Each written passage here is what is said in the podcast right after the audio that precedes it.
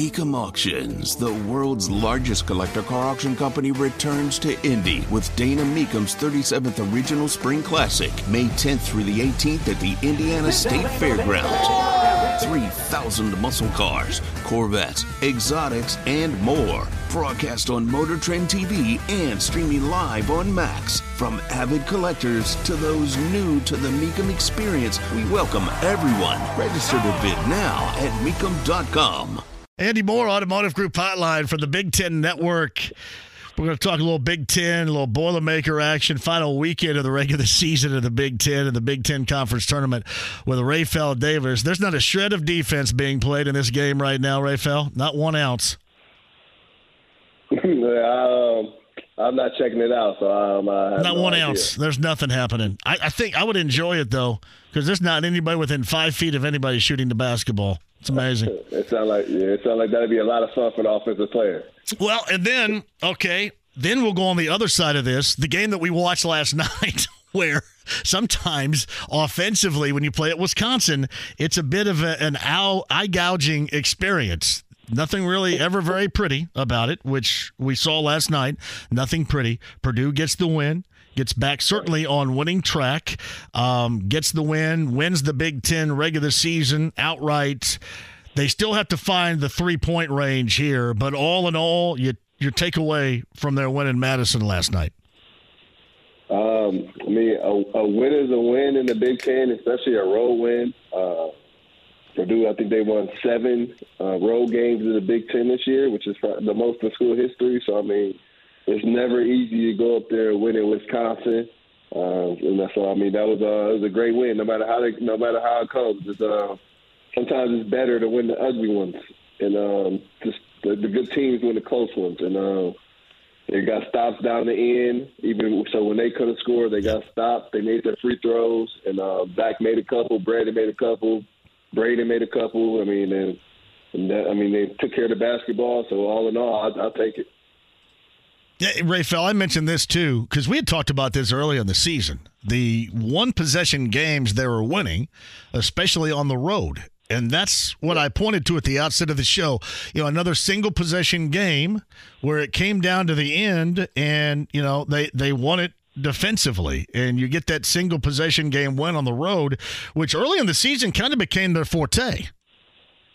Right. No, I mean, that's what you, um, you strive to be able to win close games. I mean, you go out and you can blow someone out, but being able to execute down the stretch of games, get stops when you really need them.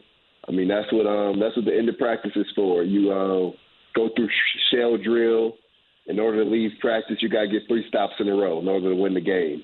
And losers got to run. So I mean, those are drills you do. And last night they were able to get three stops in a row, and they were to make some free throws. And then uh, that's uh, it can only help you going forward. And then once you you add that in once they start making some shots, which the lid has got to come off the rim at some point, they start making some shots going along with some defensive execution. That's when this team can be special. Yes, Rapheal Davis of the Big Ten Network on the Andy Moore Automotive Group hotline. You talk about making shots. There were many really open looks from distance last night that they did not knock down. Uh, is this a trouble zone for you as we get to the final weekend of the regular season and then into the Big Ten tournament? I mean, yeah, it should be. I mean, and those you look at those four losses Purdue had in those six games. They shot 23% from three in those losses. I mean, you shoot 21% from three last night. So I mean, I mean that's a concern not just from Purdue, but just anybody in the country that's not shooting it well. That always concerns you. But I know those guys just because I mean, being at Purdue, I know they're in the gym. I know they're working on it. So I, they have a couple days. I mean, they're playing Illinois, and then they have a couple days rather to play again before Friday, where get some fresh legs, get some ice tubs, get some get some treatment going, but also just stay in the gym and get a lot of shots up. And I think, uh, like I said, they've had a stretch like this early December, and once they bursted out of it, it was uh, it's lights out. So once they, I feel as though once they get it going, it's, it's they're not gonna look back from there. So Rapheal, they've got to um, they've got to make some shots to be able to. Um, they've got to make shots to be able to help Zach out. Zach is uh, getting pounded on down there, and it's um it's becoming easy to guard if you're not making shots, and that's where that's what it's going to struggle with. Yeah, I don't I don't think you really realize until you see it how much, if anybody gets consistent from distance, how much that's going to open things up. And that's that is so necessary. And I don't know if it's going to take very much. I mean, these guys are capable of doing it. They just simply didn't last night, and they need to get back in the business of doing it. But man, that adds so much if they're able to do that. Yeah, it opens the floor up. I mean, because all of those guys can shoot. So I mean, if you think about, I mean, Mason's hit nine threes in a game. so a lot of teams will post trap big to big, and sometimes that's the trap that gives Zach trouble when it's big to big. You think of Northwestern, and they were trapping with Robbie Beran and Matt Nicholson, and both of those guys six nine and above. You know what I mean? So when you have a guy like Mason or even Caleb that can make shots at the four position, it just stretches the defense out, and then you know, Fletcher can really shoot the basketball. Braden can really shoot the basketball. They just got to stay confident. Even Brandon Newman, they just got to stay confident the shot. A guy like David Jenkins has made over 300 three pointers in his career. You know what I mean? So it's just going to open the floor up more and more. And then it opens up those driving lanes and then you get some driving kicks. But it helps Zach out a bunch, being able to kick the ball out, and it just makes the defense have to second guess. But going they can't continue to go four for four for 19, four for 21 from three. That's um, you know, that's going to kill them come tournament time.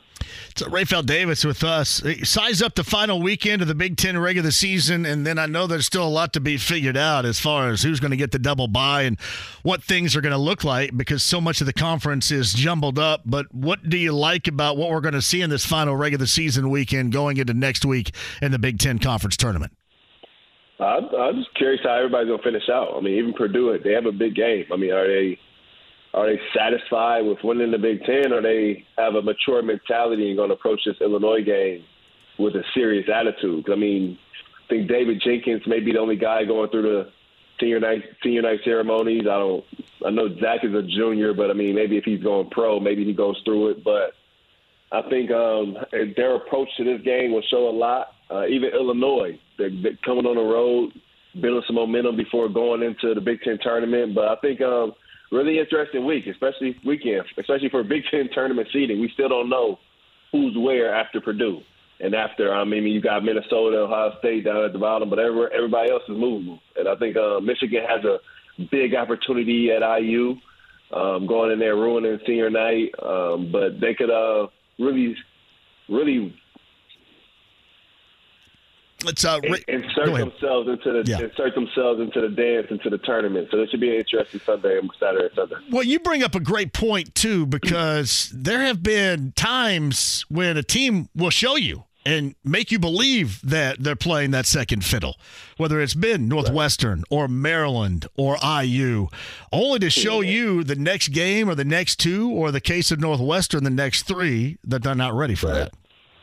Yeah, no, it uh, it it changes up on you quick. And this year in the Big Ten, it's one of the best years the league has had. I mean, every game is a fight. I mean, you think about Rutgers going to Minnesota, losing. They were up ten with a minute to go, and they lost that game. So every game you got to come and you got to play, and that's what you that's what you love about this league, and that's why I think this uh, that's why I think this league will get a team to the Final Four because each each each team is battle tested. You'll have some lower seeded teams I don't know if um, these eight nine in the eight nine game you're going to have a few Big Ten teams in, and I don't know if a one seed will want to see a Big Ten team. You know what I mean? I mean that's not something that's that's that you normally would see from an eight nine a nine one game, eight one game, whatever. So I think it's just a tough league. Every single game is a battle, and that's what you want, and um, it's it's going to make every team better. Hey, Rapheal, with that beat down that Iowa put on IU back on Tuesday night, is this reminiscent to how you saw Iowa start to come together, especially on the offensive end? And obviously, a year ago they had Keegan Murray,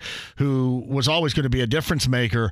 But it seems like all their guys collectively right now are in zones, are zoned up, shooting the basketball at a hell of a time to be zoned up shooting the basketball. Yeah, I mean that last minute of that Michigan State game, it really helped them. Paint would always say, Coach Paint would always say, "You start your next game how you finish your last one."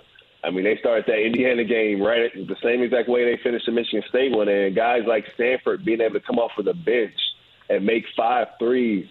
I mean, it's crazy. I mean, Kris Murray. I mean, you look at it; he was going through a real struggle struggle from three the last few games before um, that Michigan State game, and he's really coming to his own. And even though they don't have Keegan, Keegan being a top five pick, they still have an NBA player. They still have a first rounder, and a lot of teams they just simply don't have that across the Big Ten. So you really like that going into tournament play. And then Perkins has really found a rhythm. I really love Perkins' game. He knows he knows his game on a team full of guys that shoot a bunch of threes. He's that guy that's getting to the basket, that's keeping the defense honest, that's putting pressure on that back line.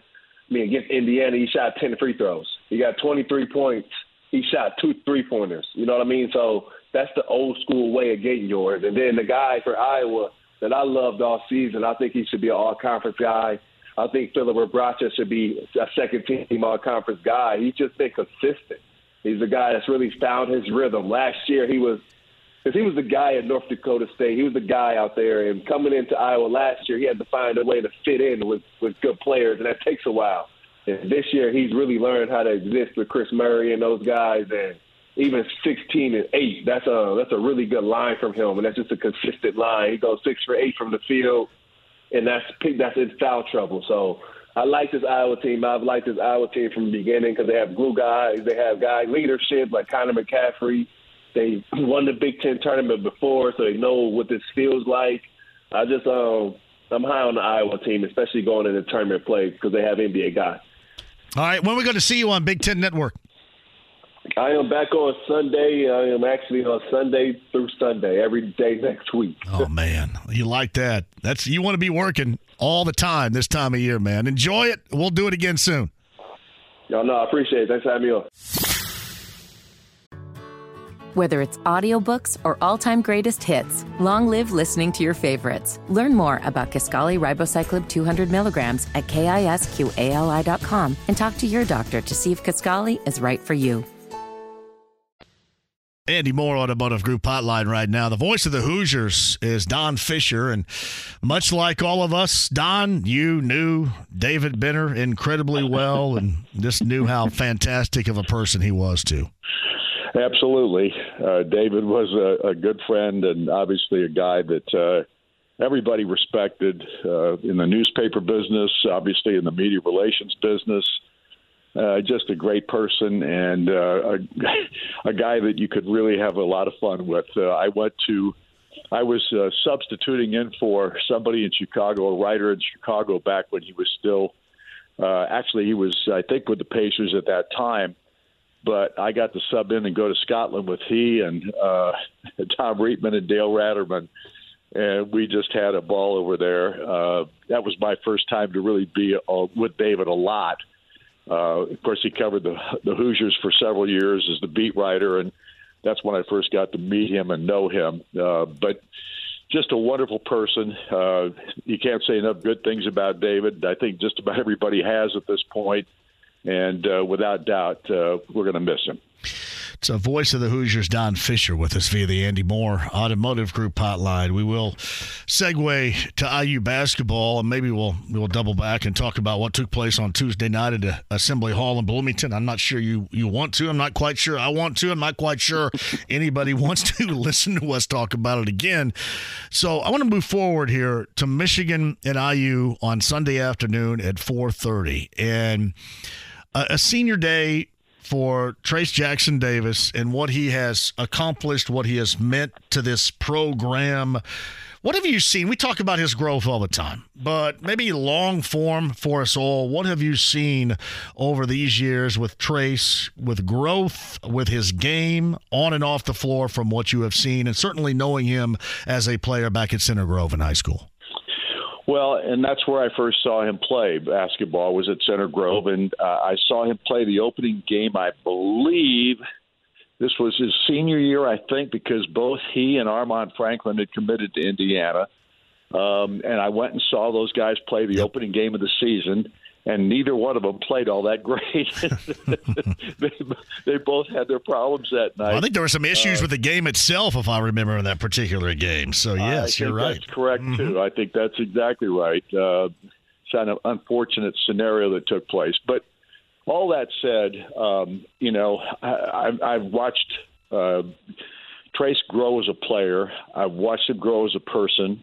Um, in my only interaction with him, generally speaking, is is with interviews and those kinds of things because I, I don't get real close to the players during the seasons. Obviously, I, I interview them and have a chance to talk to them a little bit, but you don't want to get too close because you know it takes away some objectivity and that kind of thing. And I've become closer with players after they've graduated than, than in any right. other time, both yep. in football and basketball. You know. Um, and, and that's where you kind of really develop the relationships. But Trayce has just been a terrific young man. First of all, he just comes from a great family. I mean, they do things right. Uh, there's no doubt that uh, he was raised absolutely the way he should have been raised. He doesn't have much of an ego. He's one of those guys that is very approachable. He's a great interview. I mean, as articulate as anybody on the basketball team. Um, and, and he's always been that way. He's never been a guy that's uh, uh, been afraid of the microphone in any way, shape, or form. But more, most importantly, it's how he's grown as a player at Indiana. And uh, you know, he he we talked about this before. At times in high school, just didn't dominate ball games like you thought he could or would, and should have in some respects. But I think he's one of those guys that kind of let the game come to him in, in, in many respects, and at the same time thought that, that was the way to play it. Not that it that it's not, but he sometimes he just didn't give a hundred percent. It didn't seem like, if you know what I'm saying. And it wasn't like he was trying to dog it or anything like that. He just didn't take over games, and I think that's the part of the game that he has improved most upon.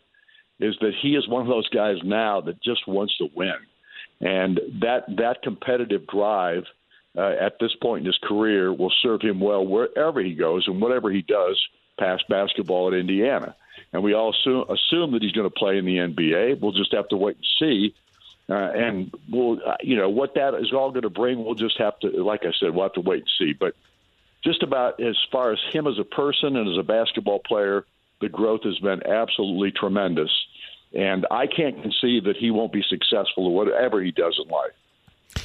You have any thoughts about where he's going to go down as far as what he has done on the, the floor? I mean, his numbers are eye popping in the history of basketball at IU. They are. There's no question. He's the all time rebound leader now. He's the all time shot blocking leader. He's fourth in scoring. He's got a chance to be third in scoring before he's done this year, uh, and probably will be third in scoring all time. That's just remarkable. Uh, when you consider uh, very few big guys, I mean, they, they may have a one area that they're really strong in over the other. He's been good at all of those things. And this year, right now, he's leading the team in assists. So, I mean, it tells you how much growth he has had as a player. Uh, because as a freshman and a sophomore, he was out there doing his thing for the most part.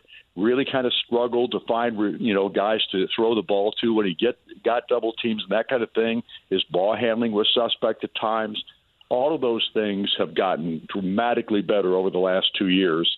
And you got to give Mike Woodson a lot of credit for that. Don Fischer, voice of the Hoosiers on the Andy Moore Automotive Group hotline. What do you expect to see? Got a senior day coming up, Michigan. There's a lot on the line. I mean, still can get to that double bye with a win and a little bit of help. What's your expectation for Sunday, Don?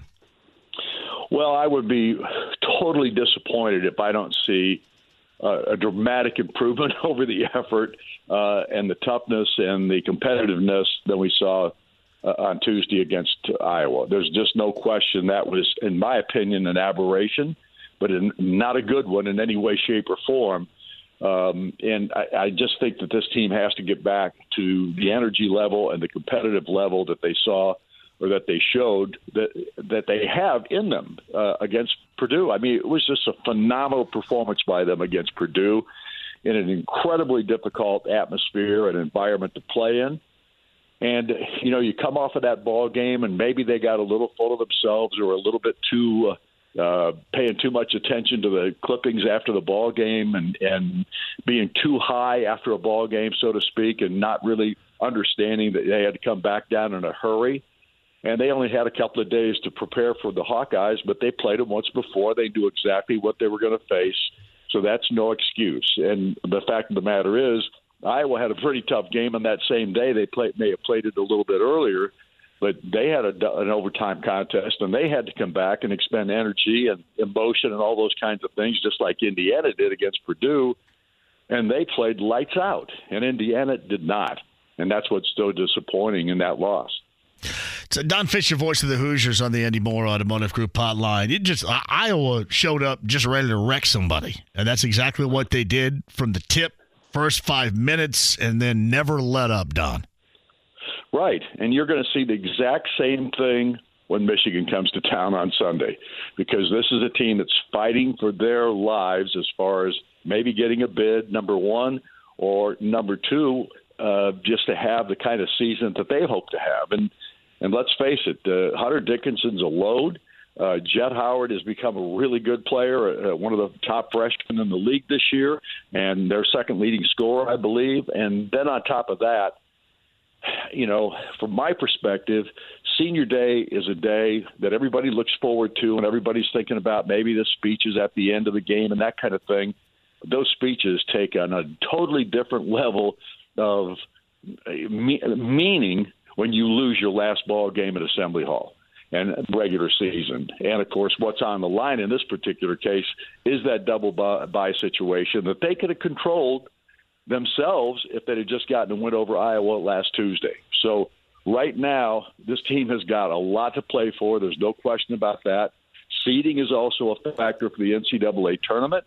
And honestly, I know they want that double bye, but now they have to have a little help from somebody else because there's everybody, everybody, everybody at this point is at eleven and eight in the conference. It's so amazing. Yeah, this is not my argument, so don't laugh at me when I tell you about it. But I, I'd heard a couple of different times that hey, maybe it would be better in the Big Ten Conference tournament if they got to play one more game, especially if Xavier Johnson were able to play because that would give him another game.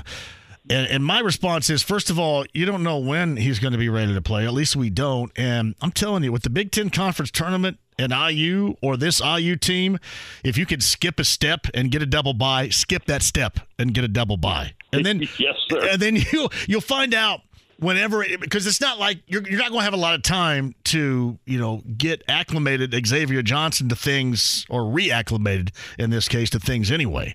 So when that happens, do it. But if you can skip a step in this case, you skip that step. Well, you definitely want to get the double bye. There's just no question about that. Xavier Johnson is is a kid that I can think will acclimate very quickly to what has to be done uh, if he is 100% physically. And that's the big question mark. How how quickly can he get to 100%? Because from a from a you know a basketball conditioning standpoint, he hasn't had a lot of time to get back any kind of what you would call basketball stamina. And so I can't conceive that they're going to use if he does play in Sunday's ball game. Uh, that they would use him a ton of minutes. There's just no way. I don't think he could do that. Uh, I don't think it would be good for him either because obviously he's coming back, hasn't played a lot of competitive uh, basketball, and Mike has said he hasn't practiced all that much up to this point because they're being very careful with him. But when I saw him in warmups again before the Iowa ball game, the thing that impressed me most was how quickly he was going down that. There's a thing that they put looks kind of like a a rope ladder, so to speak, that you put your, you know, you they go as fast as they can from left to right and right to left and he was doing that amer- just amazingly quick. I, I was really surprised by it. So I just think he's going to be uh, that if he can get back uh, and be some positive minutes, not go off, you know, and try to do more than he's capable of doing, uh, and be smart with his play. I think he's really going to help this team become a little bit, a lot better of a basketball team here at the end of the season. Because the one thing I think they missed from him more than anything else was his defensive toughness against the best or smallest guard yes. that the other team had.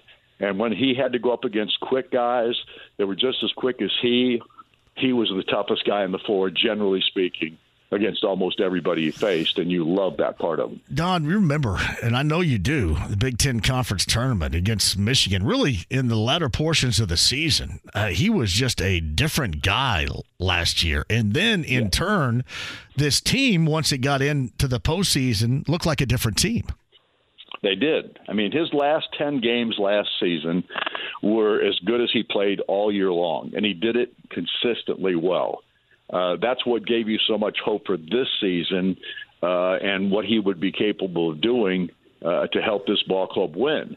And unfortunately, we lost him in the Kansas ball game uh, in mid-December, and from that point forward, he has not been available. So he's missed o- over two months of the season at this juncture, and, and you don't know quite what you can expect at this point. But you do know this: if there's one thing that he is, he's a competitor. He works his butt off, and he will battle whoever he's up against, and that's what I like about him best.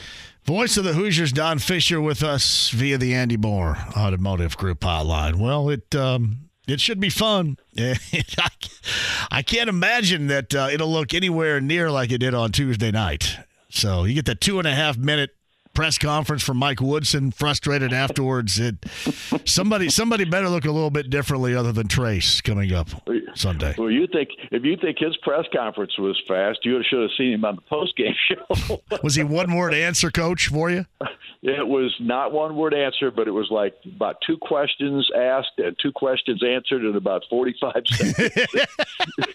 and uh, pretty much I knew there's no sense in continuing this. Uh, form of questioning because it's not going to get you anywhere. So we just sit, wrapped it up in a hurry. Thanks, Coach. See ya. well, over the years, um, especially doing what you do, you kind of recognize that. I guess at least you didn't have to wait around for like three hours to do it.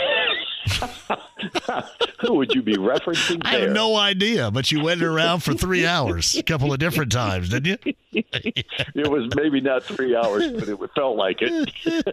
hey, our table on the agenda tonight? Oh yeah, oh yeah, yeah, yeah. Well, say hello to Joe and Ginger for me. I'm sitting here. I'm sitting here trying to live in the moment with my Sycamores of Indiana State, who are shooting the lights out against Belmont in the quarters of the Mo Valley Conference tournament. Oh, Sixty percent right now from three. Yet they're only up three. They couldn't guard me or you right here. They can't guard us. Trust me, they can guard me. That does Don. Don. These guys. It's not so much as defensively they can't. They're they're very unwilling. well, that's a bit of an indictment there, boys and girls. They're a little unwilling to want to get in front of somebody. But anyway, hey, you guys have a great dinner. Tell everybody I said hi at our table tonight, Don. All right, we'll do it, bud. Whether it's audiobooks or all-time greatest hits, long live listening to your favorites. Learn more about Kisqali Ribociclib 200 milligrams at kisqali.com and talk to your doctor to see if Kisqali is right for you. Andy Moore Automotive Group hotline right now from ESPN Radio. The author of the Friday Slow Jam Sing Along reentry. It's Mike Wells. Little immature going on today. I don't know the word. I don't know the words of constantly though. I can't. I can't even think of this one. I just know it's immature. You got immature. Playtime is over from 1994. The Man. three-person group called Immature. Oh, Yes. this is Hey, a slow jam that- right there. Who's the one that left uh, the group? Oh, you had to ask me that. Houston. Something Houston. Uh, Is it Marques? Is it Marques Houston? uh, I think that's who it is. Yeah, I think that's who it is. Yeah, Yeah. yeah. Man, hey, guess guess what, man? We got uh three weeks, man. Three weeks. Manny just called. You know, Manny's going to go with us. Caller Manny. Who's man? Manny's Man. Manny's a caller. He's going. Hey, does he realize he has to supply some adult beverages if he wants to roll with us? I don't know if Manning knows that yet. I don't know if Dion knows that he has to get Manning a Manny a ticket yet either because I haven't seen him. But we'll have to figure that out when the time comes because Manny's going. Manny's going with us. I Yeah. think me and you and Manny, we would like be a really good uh, older school Bell Biv DeVoe ourselves right here. I think we'll be looking good. Hey, hey, something tells me they be trying to call us "Color Me Badd" or "all for one" or something, man. What you'd be, you'd be, the, you'd be the cool out, uh, the cool white guy that's got some soul with him in the group. That's Ooh. what would happen. I've got. I'm going to tweet out this picture that's on my Indiana State University 1990. What was that? 1991, I think it was. ID card, where there was not much of a difference between me and the uh, lead singer of Color Me Badd, who now is about 700 pounds, I think, or at least last check was. But, and I guess kind of, I guess so am I. so, I know. Luckily, you're not, luckily you're not 700 pounds. So, uh, that, you're not you're not in this situation. So here's the question: Were you uh were you were you talking about uh, I want to sex you up the whole time during that time too back in the day? Oh yeah, but here's why too because today, 32 years ago. Actually, I think it was yesterday, 32 years ago. Color Me Badd released I Want to Sex You Up. To the Man, TikTok, listen. you don't stop. Hey, and then you know what? I just re- I just remember in New Jack City they Yep. played when uh, he, um, Nino Brown said, "You see the pimp on the booty." Yeah. No. Yep. Color Me Badd right there. Um. Yeah. They had they had like three or four songs, and it was always funny because the group, the group looked like like individual musicians already established. Like the lead singer had that little, had that kind of Vanilla Ice vibe going. Uh, one guy looked like George Michael. One guy looked like Terence Trent D'Arby, and the other guy looked like Kenny G. Did they do that purposely? Yeah. You think with that group? Hey, Hey, they wanted to make sure their audience realized, looked at looked at them, their faces, and said, "Okay, they got a little diversity up in there." So they wanted to make sure everybody was singing the words to their songs. This is a true story. So 1991, I would have been 21, and I'm quite sure when I was 21 in 1991 at Hooligans in Bloomington on Kirkwood, down just off the IU campus, I was rocking a red turtleneck with a black vest, wearing my rope chain on the outside of the turtleneck. And uh, this lady came up and said, You know what? You look exactly like the lead singer of Color Me Badd. True story. Man, I, I sure I sure hope that you took advantage of those comments and And then Please- she please went and fake it a little started. Then she went and started mowing on some other dude. Yeah. Oh man, she already. She she was like, no, the beer. Hey, the beer goggles went away, Jay. That's what I know happened. it. I know it. I said, here's here. I got a couple of AMFs and a couple of Pink Floyds and a couple of Long Islands for you set up right here. That's what I was doing back in the day. I was drinking Long Island iced teas at the at Hooligans in Bloomington, which was in Dunkirk Square, not too far from where you teach on Kirkwood Avenue. Uh, at at Hooligans, the drinks were AMFs, Pink Floyds, and Long Islands, and we oftentimes got seven and sevens back then. Man, they traded hooligans now for Kilroy's on Kirkwood and have a number of different flavored um, Long Island iced teas and um, at, at, at Kilroy's on Kil, uh, Kirkwood. Not not that I know or anything. Yeah, the only problem with um with Hooligans, which was a great bar, it got I think it got closed down because it kept letting too many people like me in with a fake ID. So, they Oh, kept getting in trouble when they got rated, and like twenty five percent of their clientele was under twenty one. I I think uh, the city frowned upon that. Yeah. That's what, hey, are you on Radio Row, the convention center? Um, I was for one day when Chris Ballard was oh so happy to come out and join me. Did you see that video?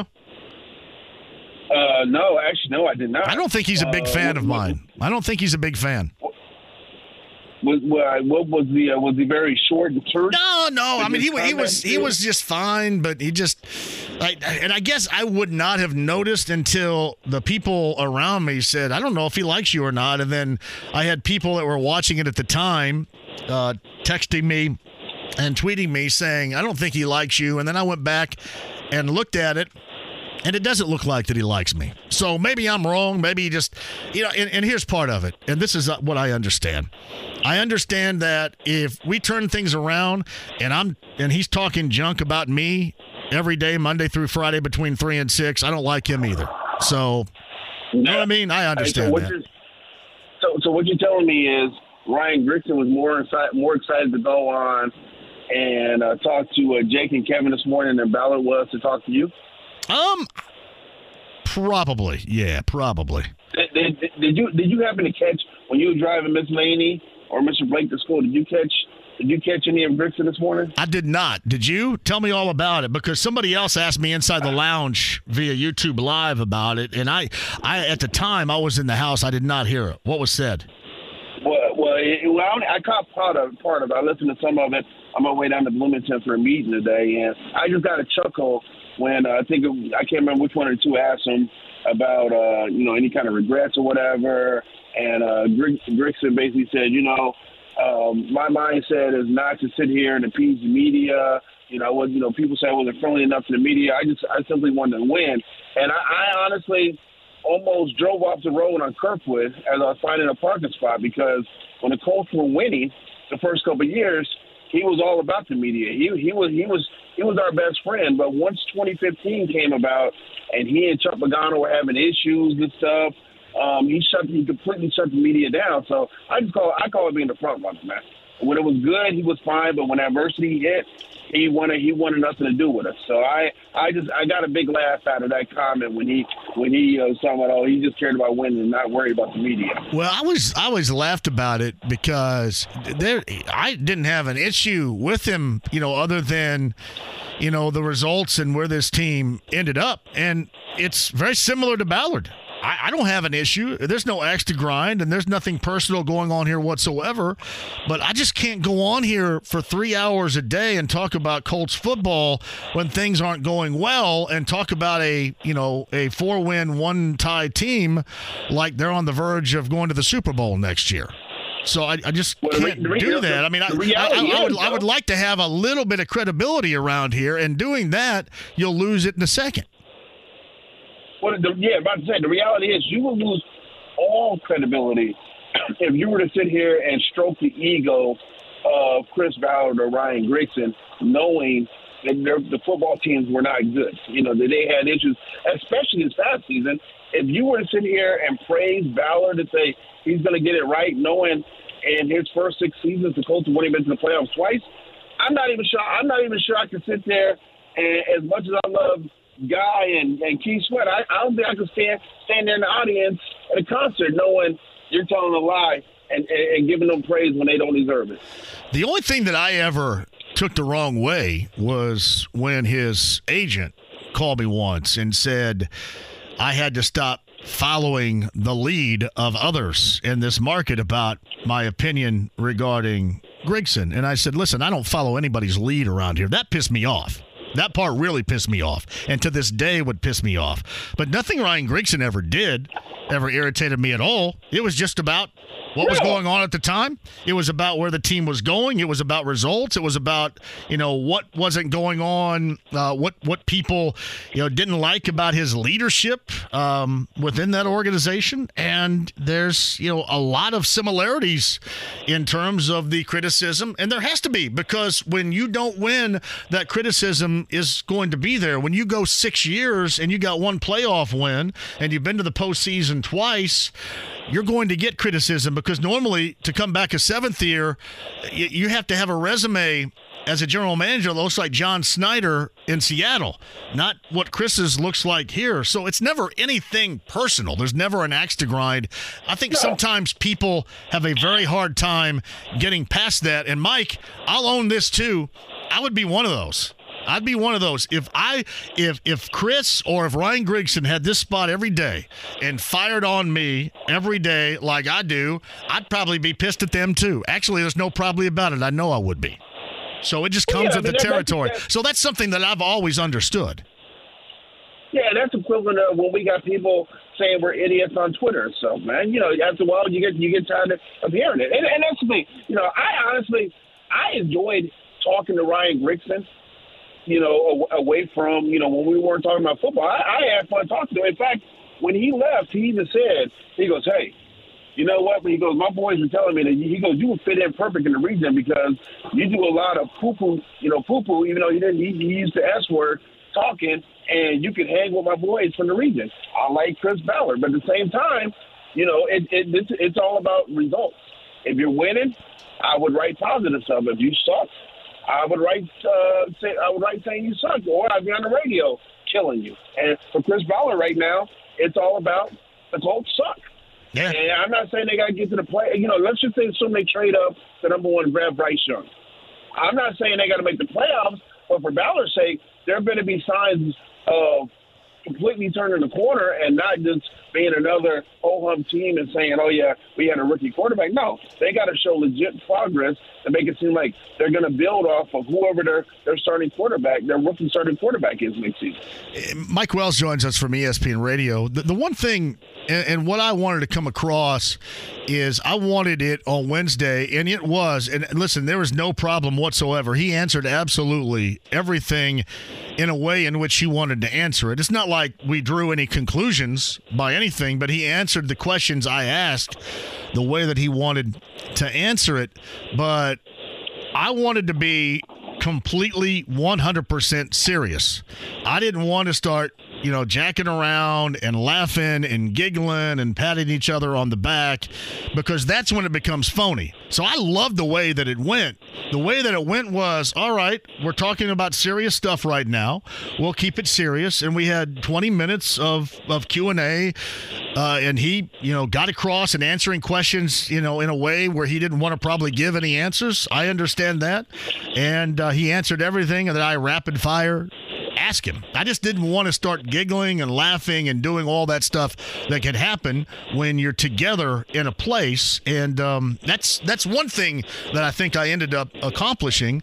And I didn't, I, I did not in this case not enjoy it at all. I, I did, and I wish you would come on more because I have all these questions. And if I'm wrong about something, Mike, if I'm stating something that's inaccurate, eh, he can correct me whenever he likes. I have no problem in that. And I'll own stuff. I'll be corrected. I have zero problem with that. Yeah, you need them to come on more often so you can go on Twitter and say that you're the only one that can get Chris Ballard on your show, man. Yeah, yeah, and that's also not a big deal of mine too. So, you know that to be true. Uh, yeah, know that to yeah, be true. You know I had to, you, you know I had to mess with you on that one. nah, it, uh, no, seriously, it was. Um, it, it, it, was it was good uh, that he came on. I'm glad that he did because Mike. It had been a while. It had been a long time since yeah. he'd been on, and and I do appreciate that. But I I tried to. If you watch the video, I tried to keep it as you know. Oftentimes when you get you know it's it gets personal when you're when you're back and forth in front of one another. It gets lighthearted. And I think I, I tried to ask the questions that I thought the fans would want because he was just meeting with the media 10 minutes prior to our interview, and I didn't want to rehash all the questions that were asked 10 minutes before. So I tried to ask what I thought the fans would want in a very serious fashion because I think that's the way they would want them asked. So that's that's kind of how I handled it. But all all was good. And again, if he he he probably thinks I'm an idiot, and he's probably right. But I completely understand on both sides why he might. But I'm glad that he came on because it was a good 20 minutes on this show on Wednesday, certainly. No, that's good. And yeah, I mean, obviously, you know, their talk is going to be, you know, quarterback talk the entire time. Are you, are you still? I mean, are you in the, are you in the position of saying, do whatever it takes to move up to number one? Let me tell you this. We had a couple of quotes today. One was from CJ Stroud, who described himself as a ball placement specialist. That got me a bit aroused. I can't lie, because they need somebody that's a ball placement specialist. And then Levis got up there and was asked why he felt it necessary to throw at the combine. And he said because he wanted to show off his cannon. I don't know. I may I like both these guys with that, but no, honestly, Stroud to me, Stroud's the guy. To me, Stroud is the guy. Until further notice, Stroud is the guy. I came away from talking to Chris on Wednesday. I came away believing that Chris will stay at four. He may move up to three. I don't think he has any intention whatsoever in moving up to one, Mike. All right, so uh, man, I'm, I'm I'm sitting there driving, so we got we, who's number two? What team? We know Houston. Houston's number two. Who's number three? Arizona. Oh yeah. That, hey, some, hey, I, hey, how, hey, how jacked up would be? Let's say the Colts think they're going to stay at four, and Chicago stays at one, and they they overlook what happened with the, the the, the Georgia kid. They took him one. Houston takes Houston takes Bryce Young at number two. How crazy would it be if Carolina leapfrogged the Colts grab C.J. Stroud at number three. Frank Reich says, no, no, I'm getting my I'm getting my quarterback first. Here was my guess, and I have nothing to go on other than just being a guess. I bet you that the Colts and Ballard like Will Levis, and I bet you they believe at four they can get Will Levis. That's my bet. Ooh, until and, again, uh, that's you- until I further mean, notice as well. Yeah, man, I tell you, I I, I, I, I get the sense from the fan base that if they take Will Levis at four, the, the you know the guy that you know is least known of the top three quarterbacks, there's going to be I think that I could feel a luke a very lukewarm to pissed off feeling off that pick if, if, if, if they take Levis at four. Yeah, I just I, I got the feeling two things that stood out from Wednesday is I got the feeling that he's if if they move maybe it's one spot if it presents itself. Um, I don't think he minds at all to stay at four. And uh, I asked him a couple of different times about his roster building blueprint philosophy, if he was going to change. And I asked it a couple of different ways. And I also got the impression that not much is going to change from that either. Yo, if, if there's if there's one stubborn sob when it comes to certain things, Chris Ballard is, is the poster child for it. I think he's proven that year after year, and I don't, I don't mean that in an insult way or negative way. Right. But Ballard's that guy that once he's set in his ways, he's not. It's going to take a lot for him to change. He he, put, he doesn't put his feet in the sand. He puts his feet in the cement and doesn't want to and doesn't want to move off of it. It's uh, Mike Wells of ESPN Radio with us. Hey, Mike, before I let you go here, um, our friend, and I know somebody you have had become so incredibly close to, David Benner passed away a couple of days ago. I did my best um, to talk about just how special he was, not just in this community, but throughout the NBA community. And I, I was really excited about having you on today because I know you have a lot to say and a lot of feelings and a lot of emotions going through you about somebody that was so close to you. No, and, and that's the thing. And you know, people are gonna laugh when I say this, but you know, when I when I moved here in 2005, you know, the late Sekou Smith, once he left here, he goes, "You need to be." He goes, "You gonna love David Benner," who I, had kind of had casual conversations with when I covered the Timberwolves. He goes, "But he goes, David Benner is gonna be your MFer," but he can he, he said the cuss word, and Sekou was not lying about that. You know, it, it wasn't just about oh what time do I need to be at practice or shoot around or, or availability. You know, ben, Benner and I had that relationship where, with me being the only reporter who traveled on the beat, he, he'd send me a text or call and say, Let, you know, let's go grab dinner. And he loved his chicken wings and his ribs the same way you and I love them, Jay. And we would we would sit there and just have dinner all the time. And as time, you know, when my mom passed away from cancer in 2010, you know, he checked he checked on me on a regular basis. And as as his body continued to deteriorate as the cancer ate at him, you know, I'd probably say over the last six to eight months, you know, I, I would I would call him all the time, text him. You know, I'd go down and golf by myself, and he would just ride in the golf cart with me. He'd hang out, and he didn't want to go home. He didn't want to be at home because he'd just be sitting around because he didn't have much strength. And I, I would take four, four and a half hours, and we would honestly tell some of the same stories we did from when I covered the team, talking about Ron Artest, Jermaine O'Neal, all the Stephen Jackson, and just we laugh our asses off. Like it was the first time we heard the story. And once Benner went into, into the hospital and then hospice, you know, I spent quite a bit of time. I'd come back from Bloomington and just hang out with him and stuff. And again, you know, people say, well, you know, was he alert and aware? David Benner, up until a week ago, Sunday, the last time I saw him, he was talking trash to me nonstop. He'd always say, you know, he when he left the hospital ICU, he got in the car on a Friday. You and I finished up, and he goes, "Goodness gracious!" I get in the car, turn the radio, and the first voice I hear is you. He goes, "Can I go back in the hospital?" And he was joking about that because I just finished up our Friday segment. So Benner wasn't just he just wasn't a media relations person for me. He was one hell of a friend. Yeah. And you know, I, I'm a, I'm gonna miss him and think about him every day.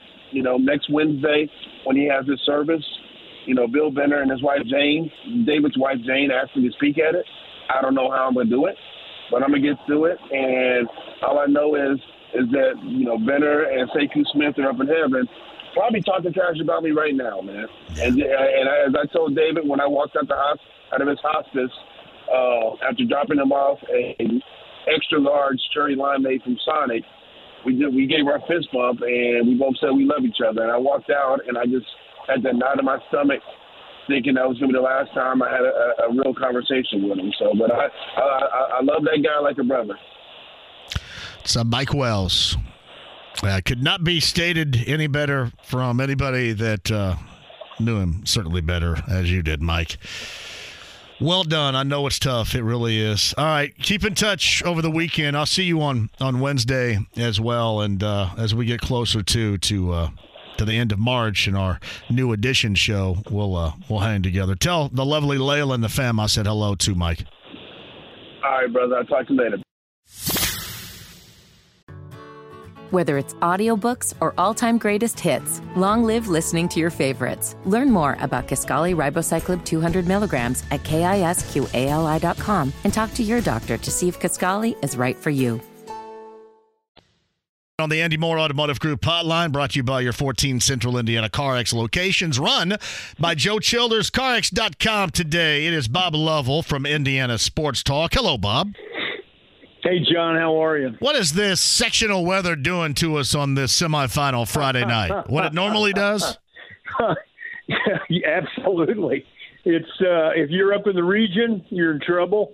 If you're north of Fort Wayne, you're in trouble. If you're down around, you know, southwestern Indiana, you have issues. So there are a surprising number of postponements tonight, Be- kind be- of throwing a wrench into the tournament. Being in the region, I think it's just routine for you to understand you're going to be Yeah. daily in trouble. So, yes, not only that, you got the wintry weather to the north with a, a number of postponements, and then you're getting the uh, flooding that's going on evidently down Right. south. I, I think one of the the closest areas to us right now is the one I saw. Kind of surprised me, I guess, but I'm assuming it's because of flooding. The Seymour sectional semifinals with Jeffersonville, Jennings County, New Albany, Seymour postponed.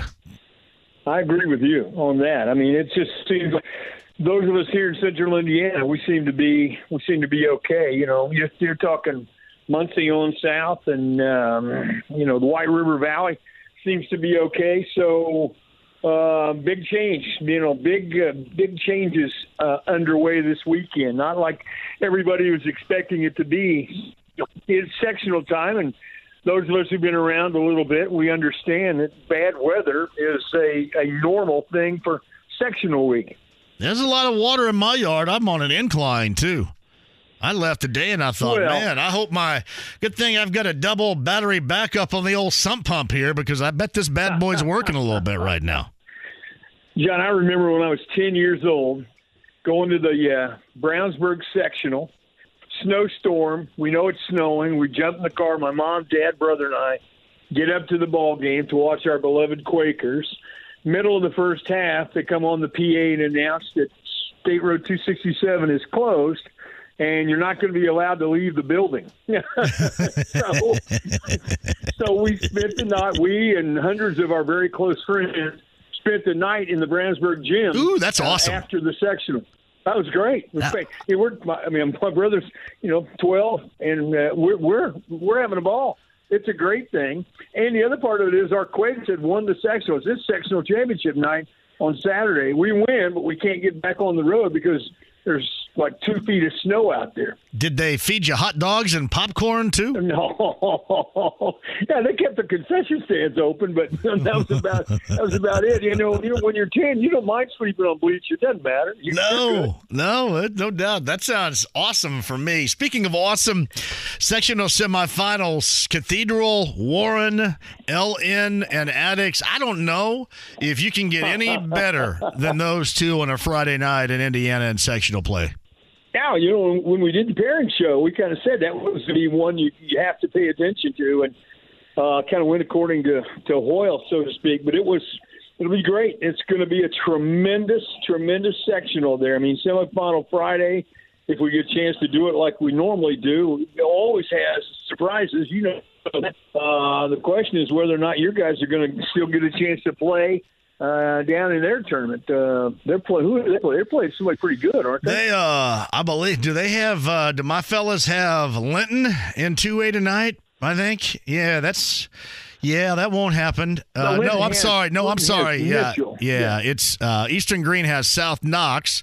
Uh, and what's interesting about that, David Burkett's their head coach. David Burkett's a friend of mine. David Burkett is a Thunderbird. He's a graduate of Eastern Greene. so right. they'll probably beat us up by Yeah. about 15 or so, I would imagine. Well, still, you know what? It's been fun. It's been a fun basketball year. I'm gonna really tell you, and back- still back a whole when- lot to play. Back when I was growing up, it was it like made you feel good when you got to buy. You know what I mean? It's like it was like one we Oh, got yeah. to buy. That's Oh, like yeah. one win right there. It made you feel good. Well, you knew you'd be playing on Friday. That's the whole thing about it. At least you thought you would be playing on Friday. No doubt. So, uh, But yeah, Mitchell and uh, Linton on the other side of that, in, incredibly difficult to say the least. Bob Lovell is with us. I, I did want to get back to Cathedral and Warren and Ellen and Addicts. I. I I guess maybe it- it comes from the remnants of the city tournament, but Addicts Uh-huh, Addicts just seems like a team. It's it's kind of a younger team. Um, it's got a centerpiece for a younger team. Uh, they seem like some. They got some dogs in that locker room right there. They've been enjoyable. They really do. They do. I mean, had a great city uh, city tournament, as everybody knows. Uh, they and I think the thing about him, you know, Chris Hawkins is a pretty good coach and has had great success. Love how he runs his program and the stuff he does. They've gotten better. They've just they, they've kind of used that city tournament as a, a launching pad, if you will, and they continue to play great. Uh, Lawrence Central had a big win to get to get to the semis. Cathedral's Cathedral. Cathedral started out as one of the, the top five teams in the state in 4A, and I think they continue to be. And so, uh, and LN is really, really surprisingly good. Not very big, but good. So I think you have great matchups all the way around in it. So Bob Lovell with a sectional semifinal Friday night, and Bob's brought to you by your 14 Central Indiana Joe Childers run CarX locations. CarX.com for your March savings event, which is ongoing right now. How much separation is there in 4A between Ben Davis and everybody else? I mentioned that because at Perry Meridian tonight, you've got DC Pike, Franklin Central, and Ben Davis in the 6 and the 730 nightcap, respectively. Well, I think it's kind of hard to understand, but but look at it this way: They're under, Ben Davis has not lost the game in in, uh, in this year. Uh, to do what they've done against the schedule they play, you they play in the toughest uh, conference in the state. Uh, they have, I think, arguably one of the best schedules in the state, and they haven't lost a game. So um, it's a long-winded answer. I mean, the, the short answer is uh, there is there is noticeable separation between them, uh, but there are a lot of uh, a lot of good 4A teams who, you know, how it is on a particular night. Uh, can do some uh, some good things, but if you have to go in and look at who they played, who Ben Davis has played, how they've beaten, how they've won, uh, you, you clearly look at them as the number one team in four. Yeah, at uh, Carmel tonight, Noblesville, Westfield, Bob, Zionsville, and Fishers another really good Friday night up in Carmel. and one one name that's You know not a part of it is Carmel. So yeah, That was, uh, you know, it was a little bit surprising. Number one, uh, Carmen home. Uh, they played great basketball the last three or four years. Ryan Osborne has done a fantastic job uh, with them, but it is such a competitive section. Everything they do, every sport they uh, they play, uh, and and uh, I tell you, I'm not sure. I'm not sure who any uh, who had the edge in this. I think they're all very evenly matched in this semifinal game. So uh, I would expect them all to be one or two possession games, and wouldn't surprise me who wins. Yeah. Plainfield tonight, Terre Haute North Brownsburg, Terre Haute South, and Plainfield at 7:30. Center Grove, the Fighting Bloomington South. Andrew Barons as the senior, and South gets Center Grove. Center Grove, by the way, uh, Center Grove kind of crapped their pants a little bit the other night. Got a little bit of a scare. I, to me, that Yeah. was probably going to be good for them because Greenwood brought it in that opening round, and that probably got them. And I'm not suggesting they're going to overlook anybody, Right. but any chance of that happening is probably gone with Coach Hahn and that group going into tonight. You, you know what? You know how when you've played somebody uh, uh, once already. Uh, these things happen uh, in, in tournament play, and so um, Coach Hahn has done a fantastic job. They're they're a very solidly put together team. Um, I think it's you know I think it's one of those toss it up and whoever makes plays at the end wins it. I want to back up and wish love to my beloved Quakers. You better tonight at home in the sectional. You know, wait till I'm uh, 71 before we start to have a sectional at our place. Thank you very much for that. But uh, you know, they, listen, they're pretty. They're really good. They won 17, 18 games. They're really good. It's just that that's a, that the people in that sectional are really else. You know, both the yeah. Terre Haute schools, uh, and it's so. Uh, Andy Weaver's group has done well. Uh, let's hope that being at home uh, is big enough for our Quakers. Yeah, no doubt. Uh, I mentioned too, also Center Grove. The second part of that's Bloomington North and Martinsville at 7:30 tonight. Columbus North, Whiteland and Shelbyville, Columbus East and uh, Columbus North. All that taking place in 4A. Um, for those we haven't mentioned yet, give me a couple of sectional semifinals that we'll be playing area wise this evening that piques your interest, Bob area wise sectionals uh, you know what? That's a great question. I love it when you make me uh, when you expose me not, for not knowing what i'm talking about. No you always know what you're talking about. I'm never worried about that. for buff matchup i really do. I'm right you know, there with you. uh, beech grove uh, with their um, you know they're defending their championship so they play speedway tonight. Um, some really, you know, those types of matchups uh, around the state, John. But I think more than anything is the ones that we talked about uh, uh, throughout most of the year. You love obviously the one at Carmel, uh, and you love the one already kind of reference. So yeah, uh, yep, yep. at this particular stage, to be perfectly honest, they're all pretty good. If you want the honest truth, and um, just uh, who's out there is waiting to be the surprise team. That's the other question. Who's the team that's going to pull the upset and be the surprise and make one of those great runs. Yeah, you mentioned too at uh, Manual, uh, Ritter and Washington, Beech Grove and Speedway, the two yeah. there. I, yeah. I, the one that I would probably look at, and maybe that is more for tomorrow night at the Hatchet House because you got that uh, that Sicily kid right from Heritage Hills, right? And Heritage Hills, they yeah. play Washington, and we've talked about this. Vincennes Lincoln and I'm sure North Daviess will clock Vincennes Lincoln. But North Daviess, after that title a year ago, moved up from A to 3A. And this is the scheduling and the challenge that they've taken on. It's going to be interesting if they end up colliding with Heritage Hills, what that championship game at the Hatchet House is going to look like coming up tomorrow night. Well, they kind of they realized who they were playing. I mean, they, they look at it quite diligently, frankly, to see uh, you know, region, sectional by sectional, sectional game, regional, uh, semi-state, who you'd be up against, knowing full well that Heritage Hills was going to be in there. And this is a Heritage Hills team that had great success last year. And you bring back the Sicily kid, who is a legit uh, top 15, top 20 player in the country. I mean, everybody's in recruiting him right now. So that's how good he is. That's how good they are. And so they knew uh, North Daviess knew it was going to be a challenge. Uh, obviously, it's unheard of for a team to go from 1A to 3A. They uh, knew it was a challenge, did it anyway. To this point, it has worked out well. But now you're also playing a different caliber of player uh, when you're playing at 3A. I'm with you. That'd be a, that would be a great regional, excuse me, a great sectional to see um, and uh, that's a pretty good one. You know, you got the Barr-Reeve. That's right. That's where I was going next. The, the Loogootee play. Bar Reeve Loogootee. I think they, they know, hold around 4,500 at Loogootee. Uh, right. Uh, the, the, fire right. the fire marshal is not going to be anywhere near that building tonight. I guarantee you that. Yeah he's been called away on an emergency out of the county. yes. yeah. so, no, no, yeah. no, no. There's there's there's nothing going on. And, you know, the unique thing about this is uh, if you look back, 1A championships, there have been a number of 1A champions out of this sectional. You know, Barr-Reeve, when they made their run, Loogootee has uh, done it too. Uh, Orleans is really, really good, has had a great run. And your guy, Jamie, you know, at uh, at, at, at Bloomfield. Oh yeah, JB Neal. Hey, I will I will tell you this: yeah. Class A, the the winner, and I'm going to I'm going to go ahead and guarantee this: the winner of Bloomfield and Orleans, whenever they meet, will win the Class A title. That's who's going to win Class A. I don't I don't argue I don't argue with that. I mean, yeah. I think that's I, I think that's well done. To be honest, I'm not sure who's going to win. So, you know, uh, have fun. If you don't away from the water and just stay in Central Indiana and go some great basketball tonight and tomorrow night.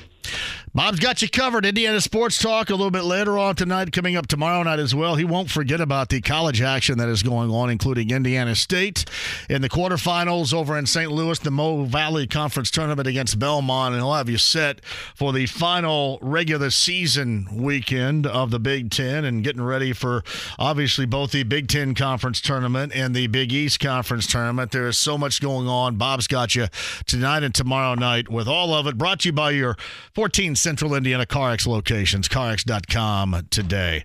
Bob, I don't know how you're going to do it all, but it's going to be up to you to do it all. Have a great time.